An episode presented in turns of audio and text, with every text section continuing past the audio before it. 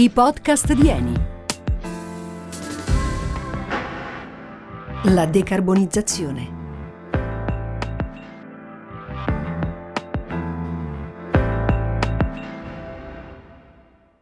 We are facing an urgent crisis, one which threatens our very existence. Siamo di fronte a una terribile crisi che minaccia la nostra stessa esistenza, la catastrofe climatica. Sono le parole del celebre naturalista Sir David Attenborough, che in un film in collaborazione con la Cambridge University mette in guardia circa la necessità di orientarsi verso uno stile di vita zero carbon. Oggi parleremo proprio di decarbonizzazione, un processo chiave nella lotta al cambiamento climatico, ma di cui è difficile comprendere le tappe nel concreto. Proviamo a inquadrare l'argomento. Quando bruciamo materiali a base carbonio, sia fossili che rinnovabili, ricaviamo una quantità di energia proveniente dai legami carbonio-carbonio e carbonio-idrogeno presenti in questi prodotti. La decarbonizzazione è un processo che mira a ridurre il rapporto carbonio-idrogeno nelle fonti di energia. Tale rapporto varia a seconda della materia prima che usiamo per sviluppare energia è particolarmente elevato nella legna, dove per ogni atomo di idrogeno si hanno 10 atomi di carbonio. Si parla dunque di un rapporto 10 a 1. Il carbone ha invece due atomi di carbonio per ogni atomo di idrogeno.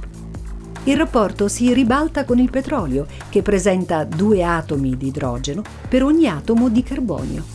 La fonte che emette meno CO2 è infine il gas naturale, che presenta un rapporto carbonio-idrogeno 1 a 4.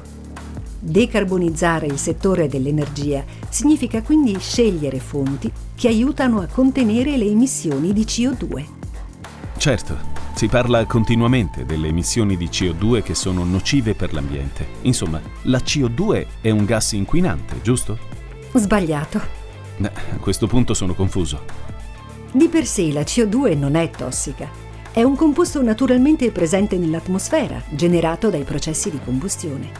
La CO2 contribuisce infatti all'effetto serra, ovvero il fenomeno di regolazione della temperatura terrestre che, se contenuto, permette condizioni idonee alla nascita e allo sviluppo della vita sul nostro pianeta ma l'anidride carbonica diventa dannosa quando è in eccesso. Un livello eccessivo di CO2 porta a un aumento innaturale delle temperature medie che compromette la salute degli organismi viventi. Ogni giorno compiamo azioni che contribuiscono ad aumentare il livello di CO2 nell'aria. Giovanni ci spiega quali sono. CO2, meglio conosciuta come diossido di carbonio per gli amici anidride carbonica. Ne emettiamo con ogni nostra azione, ad esempio quando inviamo una mail o anche quando respiriamo. In effetti sembra strano, ma se moltiplichiamo l'elettricità consumata durante la scrittura, l'invio, la lettura delle mail e la sua archiviazione per miliardi di mail inviate al giorno, scopriremo che l'impatto nella produzione di CO2 è altissimo. Anche quando viaggiamo in auto o in aereo, emettiamo CO2. Ogni veicolo dotato di motore termico ne produce. Gli aerei poi sono i mezzi più inquinanti c'è un sito che si chiama Shameplane. Da lì è possibile calcolare la quantità di ghiaccio artico che se ne va a seguito della CO2 emessa da un determinato volo. Un esempio? Ascoltate, allora, un volo da Milano a New York corrisponde a una quantità di ghiaccio sciolto pari a 7,5 metri quadri di superficie della banchisa artica. Ma come facciamo a bilanciare le emissioni causate da questo volo? Ce lo suggerisce sempre il sito Shameplane, mi raccomando, shame con l'H, plane come aereo. Quindi cosa dovremmo fare? Dovremmo per un anno intero evitare di usare la macchina, usare solo luci LED e poi mangiare cibo vegetariano e a chilometro zero. Eh sì, ci siete rimasti, vero?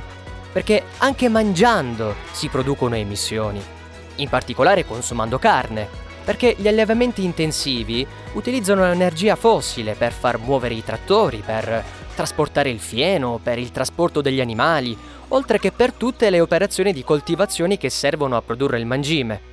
Sapete che c'è? La prossima volta che vado a mangiare un hamburger con gli amici, magari gli offro un'insalata. Un mondo a basse emissioni è ancora un obiettivo lontano, ma è possibile. Ora facciamo un piccolo passo indietro per capire a che punto siamo e perché è urgente orientarsi verso un futuro decarbonizzato. Della giornata mondiale dell'ambiente che si festeggia ogni anno il 5 giugno. We are on the verge of a mass extinction unlike anything humankind has ever seen. Questa nuova consapevolezza. It's time for nature. 5 giugno 2020. Tutto il mondo celebra la giornata dell'ambiente, una ricorrenza annuale che pone l'accento sulle emergenze ambientali. In quell'occasione si è confermato un dato già diffuso in precedenza, ovvero che tra marzo e aprile di quest'anno è stato registrato il più grande calo di emissioni giornaliere di CO2 dai tempi della Seconda Guerra Mondiale. Il perché è facile da capire. Durante l'emergenza Covid-19, gran parte della popolazione ha subito un arresto quasi totale Pochi aerei, poche automobili, molte industrie chiuse. Per farsi un'idea del cambiamento, basta confrontare i dati di Eurocontrol relativi al traffico aereo in Europa. Giovedì 18 aprile 2019 volarono complessivamente 3.089 aerei, mentre giovedì 16 aprile 2020 i voli sono stati solo 371. Di conseguenza, durante il lockdown, le emissioni di diossido di carbonio sono diminuite in media del 17% a livello globale. Tutto bene dunque? Mm, purtroppo no. La vera notizia riportata durante la giornata mondiale dell'ambiente è stata un'altra. A quanto pare la straordinaria riduzione di emissioni appena menzionata è durata poco. Solo un mese dopo, in maggio, i livelli di diossido di carbonio nell'atmosfera hanno raggiunto un nuovo record 417,2 parti per milione. Il dato mensile più alto di sempre, secondo i ricercatori della NOAA e dello Scripps Institution of Oceanography di San Diego. È naturale chiedersi come mai un aumento del genere. La verità è che, come sottolineano gli oceanografi di San Diego, il blocco di marzo e aprile non è stato sufficiente a incidere in modo rilevante sulla concentrazione globale di CO2, trattandosi di un intervallo di solo alcuni mesi. Per aiutare a ridurre le emissioni, dunque, non basta cambiare lo stile di vita personale. È necessario incidere in maniera rilevante sulle industrie. Per questo motivo, il mondo della scienza, in occasione della Giornata Mondiale dell'Ambiente, ha sottolineato l'urgenza di procedere nel percorso di decarbonizzazione in diversi settori produttivi. Decarbonizzare il settore energetico è un punto cruciale per il raggiungimento degli obiettivi di riduzione delle emissioni, determinati questi ultimi dall'accordo di Parigi sui cambiamenti climatici. Eni ha fatto suo questo obiettivo. La decarbonizzazione rientra nel piano strategico dell'azienda fino al 2050 è un proposito nuovamente sottolineato dalla D. Claudio Descalzi proprio lo scorso 5 giugno.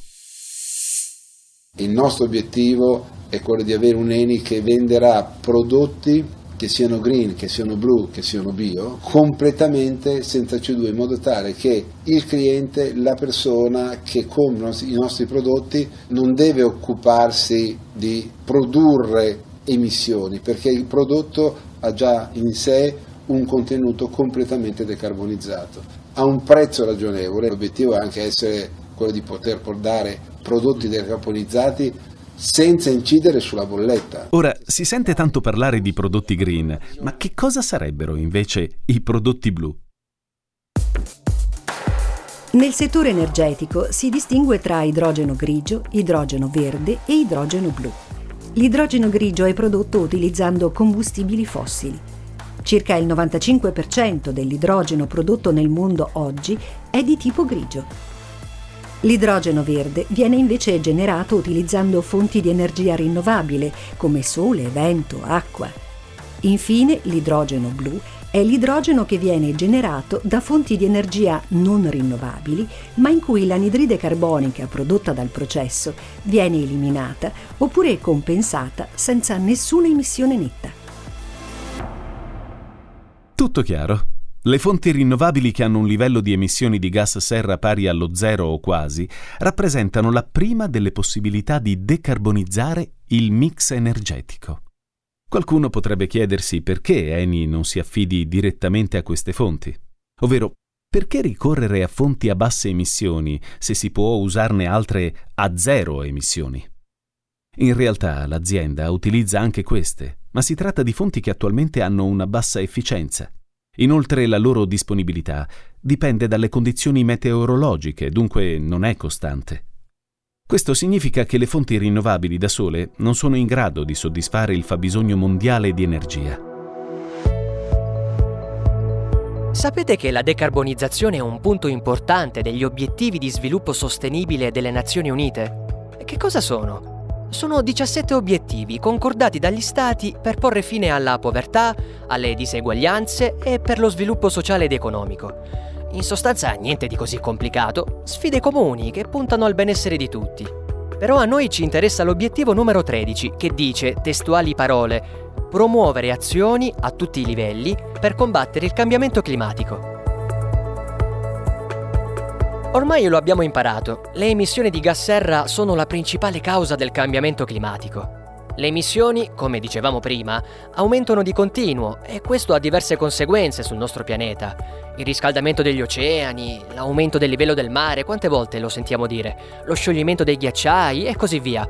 Questi fenomeni però impattano anche sulla popolazione. Ad esempio vengono distrutte le coltivazioni, eh, diventa difficile accedere alle fonti d'acqua e si impedisce di fatto un reale progresso sociale ed economico. Insomma, proprio quello a cui mirano gli obiettivi di sviluppo sostenibile. Abbiamo visto come nella quotidianità rischiamo di impattare negativamente sul livello di CO2 nell'aria. Ma quali sono invece i comportamenti positivi? Come? Oh, scusa, stavo per entrare in doccia. Beh, fare la doccia al posto del bagno può essere un'idea per ridurre le emissioni. Non si direbbe, ma così facendo si risparmia acqua calda e più è calda l'acqua, maggiori sono le emissioni. Certo, ovviamente non bisogna neanche fare una doccia lunga un'ora e magari le canzoni lasciatele fuori dal bagno. A proposito di calore, parliamo di come isolare bene gli ambienti della casa. Infatti magari non ci si pensa, ma l'aria condizionata o il riscaldamento producono emissioni e queste emissioni corrispondono a ben il 40% dell'inquinamento che si respira una volta usciti di casa. Come dire, facciamo in modo di stare bene al chiuso, ma poi di fatto ci facciamo del male all'aperto. Quindi cerchiamo intanto di isolare bene la casa, magari rinforzando gli infissi delle finestre, in modo da evitare gli sprechi di energia causati dal climatizzatore o dal termosifone, e di conseguenza evitiamo la produzione di emissioni. Un'altra piccola azione che possiamo compiere tutti i giorni è quella di sostituire le vecchie lampadine con le lampadine a LED, che sono più efficienti e ci aiutano così a ridurre i consumi di elettricità. Tra l'altro durano anche molto di più rispetto alle lampadine tradizionali. Con queste semplici azioni, senza muoverci di casa, stiamo già facendo molto. Ma non è bello poter aiutare il pianeta dal nostro divano? D'altro canto, ogni tanto dovremo pure uscire, magari prendere la macchina. Però abbiamo già parlato di quanto il traffico può far male all'ambiente. Beh, non è un caso se ultimamente si è diffuso così tanto la pratica del car sharing o dei monopattini o delle bici elettriche. L'avete notato sicuramente o sbaglio? Stiamo parlando di veicoli che riescono a funzionare utilizzando meno risorse possibili, ovvero non inquinano. Per questo si parla di mobilità sostenibile o, come la chiamo io, mobilità senza sensi di colpa. Come abbiamo già detto, le azioni del singolo individuo non bastano. L'obiettivo di sviluppo sostenibile ONU numero 13 intende introdurre il cambiamento climatico come questione primaria all'interno dell'agenda politica di tutti i paesi del mondo, per attuare misure drastiche in grado di cambiare le cose. Come dicevamo, Eni, nel suo piano strategico al 2050 si impegna nella lotta al cambiamento climatico. Eppure si tratta di un percorso verso la decarbonizzazione che ha avuto inizio in realtà diversi anni fa. Già nel 2007, uno dei due più grandi centri ricerche ENI è stato convertito allo studio delle energie rinnovabili. E ancora, era il 2012 quando l'azienda ha realizzato il primo impianto pilota per assorbire i rifiuti organici, trasformandoli in olio combustibile decarbonizzato. Ve li ricordate i prodotti blu di cui parlavamo prima? Oltre a questo, Eni oggi porta avanti i suoi obiettivi di decarbonizzazione grazie a diverse iniziative che interessano tutto il ciclo dell'energia. Progetti di forestazione, che valorizzano i crediti di carbonio generati dalla protezione e conservazione delle foreste. Attività di bonifica e riconversione di impianti dismessi. Iniziative di mobilità sostenibile. Con un incremento dei punti di vendita di gas naturale rivolti ai trasporti e un'attenzione particolare al car sharing e al servizio di ricarica per la mobilità elettrica. Grazie alla decarbonizzazione dal 2025, l'attività esplorativa di Eni diminuirà progressivamente, con un'incidenza sempre maggiore del gas naturale, la più pulita fra le fonti fossili, e un'incidenza sempre minore del petrolio. Per questo Eni ha costituito due divisioni. La prima chiamata Natural Resources, che si occuperà di rendere sempre più sostenibile il portafoglio di gas e petrolio, dell'efficienza energetica e delle tecnologie per la cattura e rimozione della CO2. La seconda è chiamata Energy Evolution e sarà invece la rete più vicina ai clienti, che si occuperà di trasformazione e vendita di prodotti sempre più bio, blu e green. Eni si trova ora in una vera e propria fase di transizione energetica, un processo nel quale la decarbonizzazione svolge un ruolo cruciale. Questa puntata dei podcast di Eni dedicata alla decarbonizzazione termina qui. Ringraziamo Roberta Federici, la nostra voce dei fatti, e Giovanni Campo, che ha portato il punto di vista dei millennial. Da Giacomo Zito, appuntamento al prossimo episodio. Avete ascoltato i podcast di Eni, progetto radiofonico e adattamento a cura di Cast 4. Scarica la collezione completa sul sito eni.com.